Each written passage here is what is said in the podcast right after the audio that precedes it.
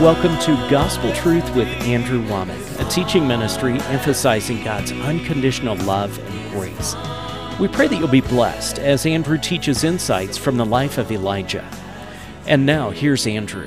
Elisha the prophet called one of the children of the prophets and said unto him, Gird up thy loins and take this box of oil in thine hand and go to Ramoth Gilead.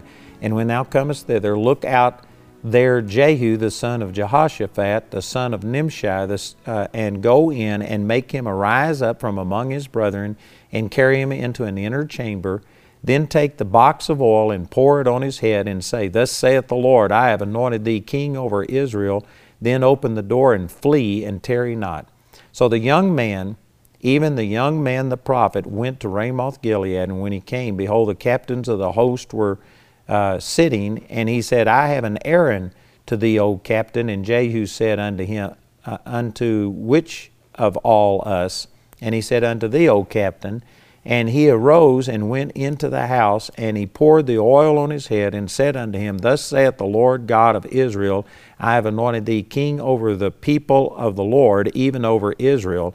And thou shalt smite the house of Ahab thy master, that I may avenge the blood of my servants the prophets, and the blood of all of the servants of the Lord at the hand of Jezebel. For the whole house of Ahab shall perish, and I will cut off from Ahab him that pisseth against the wall, and him that is shut up and left in Israel. And I will make the house of Ahab like the house of Jeroboam the son of Nebat, and like the house of Baasha, son of Ahab. And anyway, it goes on to say that the dogs are going to lick the blood of Ahab and they would eat Jezebel, and so that she would not be buried, but that she would become dung upon the earth.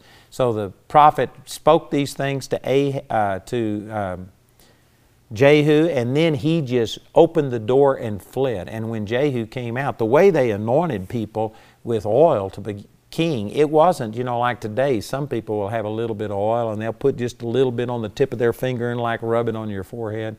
But in those days, the way they anointed people, they had a cruse of oil and they would just pour it over your head so that you were just literally drenched in this oil and it was dripping off of you.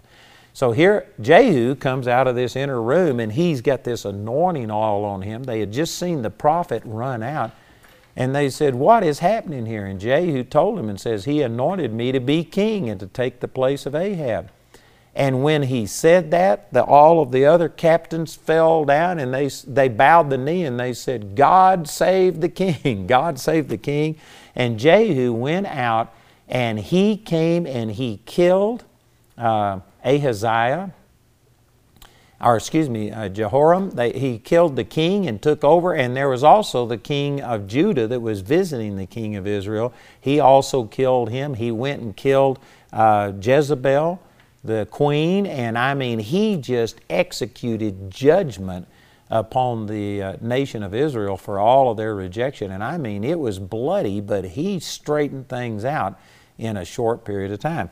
And the reason I bring all this up to say is that God told Elijah to do this. Elisha, his successor, over 13 years later, would not have done this if Elijah had done it.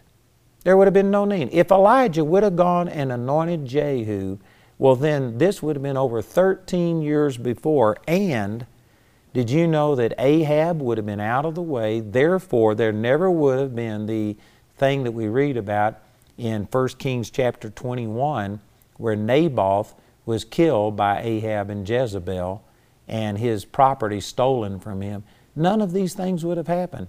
So I believe that you can say this that you know, Elijah when he refused to do two thirds of the things that God spoke to him in an audible voice and told him to do, it didn't just affect himself, it affected other people. It cost other godly people their life. And you know what? I don't see any way to whitewash this. You know, one of the shows that I watch every single year of my life is It's a Wonderful Life, an old black and white show and of course, many of you are aware of that, but it's about a guy who came into hard times. He had lived a good life. He had sacrificed so that other members of his family could prosper. He had done the right thing, and it looked like it didn't get him anything. He was running this little old savings and loan. and stuff, and it looked like he was going to lose everything. He was going to be arrested. He took the blame for his, uh, what was it, his brother in law?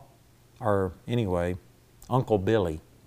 So I guess it was his uncle. He took the blame for his uncle losing some money. He had done all of these right things, and yet it was winding up with him just basically looking like he didn't have anything. And so he was going to take his life. God sent down an angel named Clarence.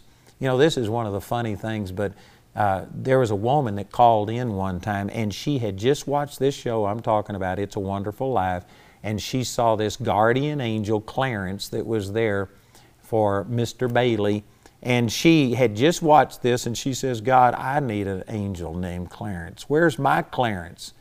She says, I am so depressed, so discouraged, I need some help. And so she called our helpline, and we've got a man out here, Clarence Buller, that I don't know exactly how old he is. He's older than I am. He's in his 70s. He's been working for me for 20 something years, and Clarence is just a great, great guy and he really ministers to people with a lot of love and compassion and maturity.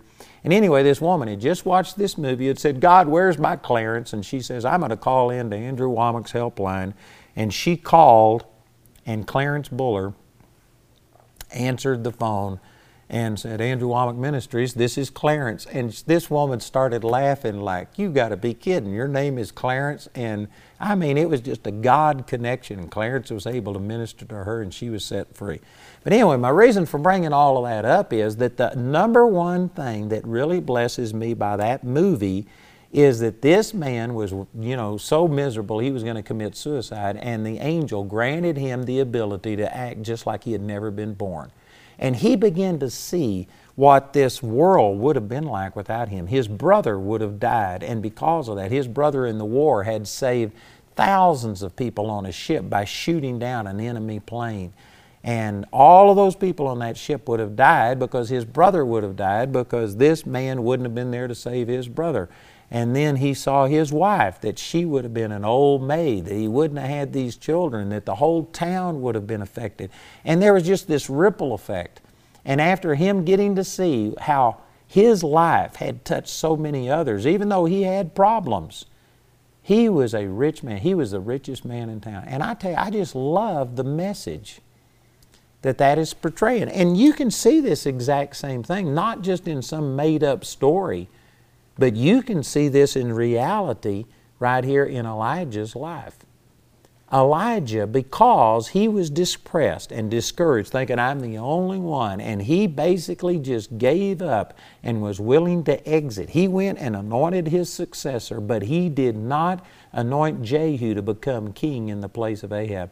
And because of this, Ahab and Jezebel continued on for well over a decade. Some of the scholars that I've read believe it was 13 years or more from the time when uh, Elijah had this encounter with the Lord in 1 Kings chapter 19 and told him to go anoint Jehu to be king to when Elisha actually fulfilled that. And during that, uh, you know, over a decade, 13 years or however many years it was, there were hundreds, maybe thousands of people that died. The people were under this oppression, under this ungodly leadership, and just terrible things happened. And yet, you know, I, I haven't got time to go in and show you all this and verify it, but you can go study it out on your own or you can take my word for it. But Jehoshaphat, who was a godly king of the southern two tribes of Israel that was called Judah, Jehoshaphat went up and made peace with Ahab and Jezebel after God had already told Elijah to eliminate them, go anoint Jehu.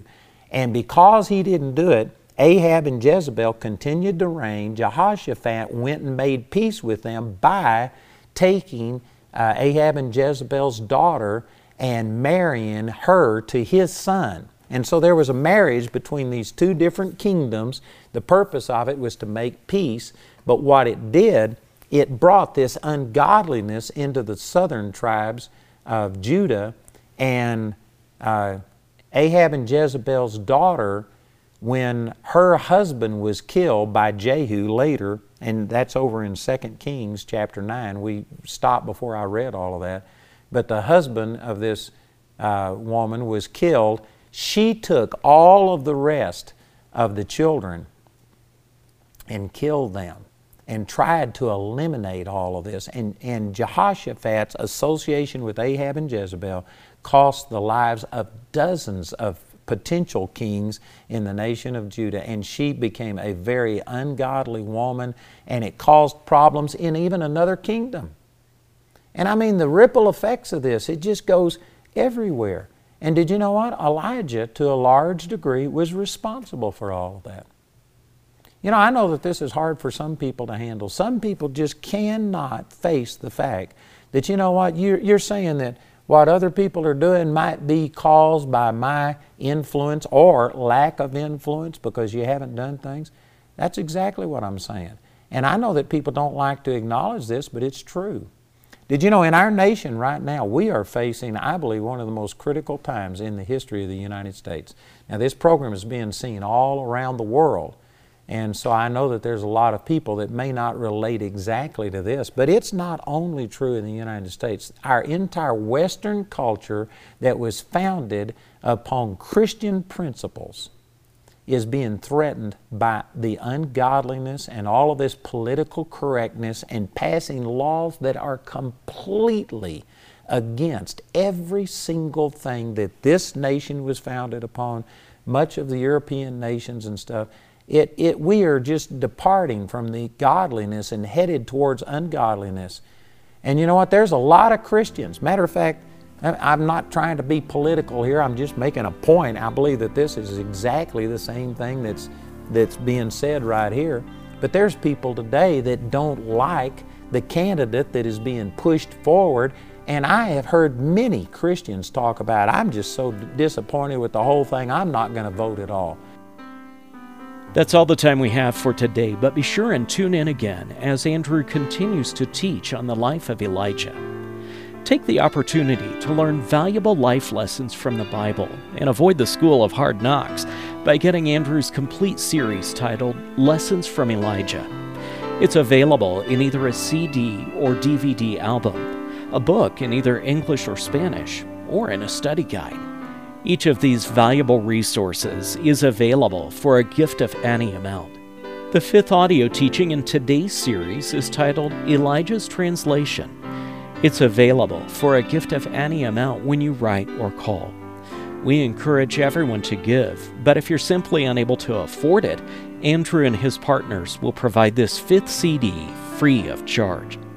Our address is P.O. Box 3333, Colorado Springs 80934, or call 719 635 1111. Again, that's 719 635 1111, or go to our website at any hour at www.awmi.net.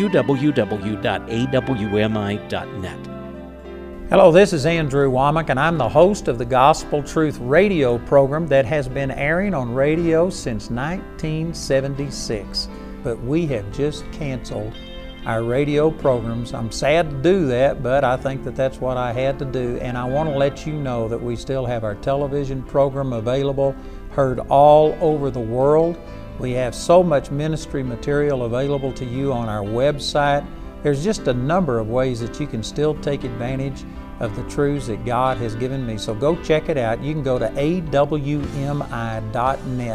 on our website, and it just has all kinds of ways that you can still continue to receive. So God bless you as you continue to grow in your relationship with the Lord. Gospel Truth Radio is changing to Andrew Wommack recorded live. Starting in November, you'll now hear the full teaching once a week. Don't forget to tune in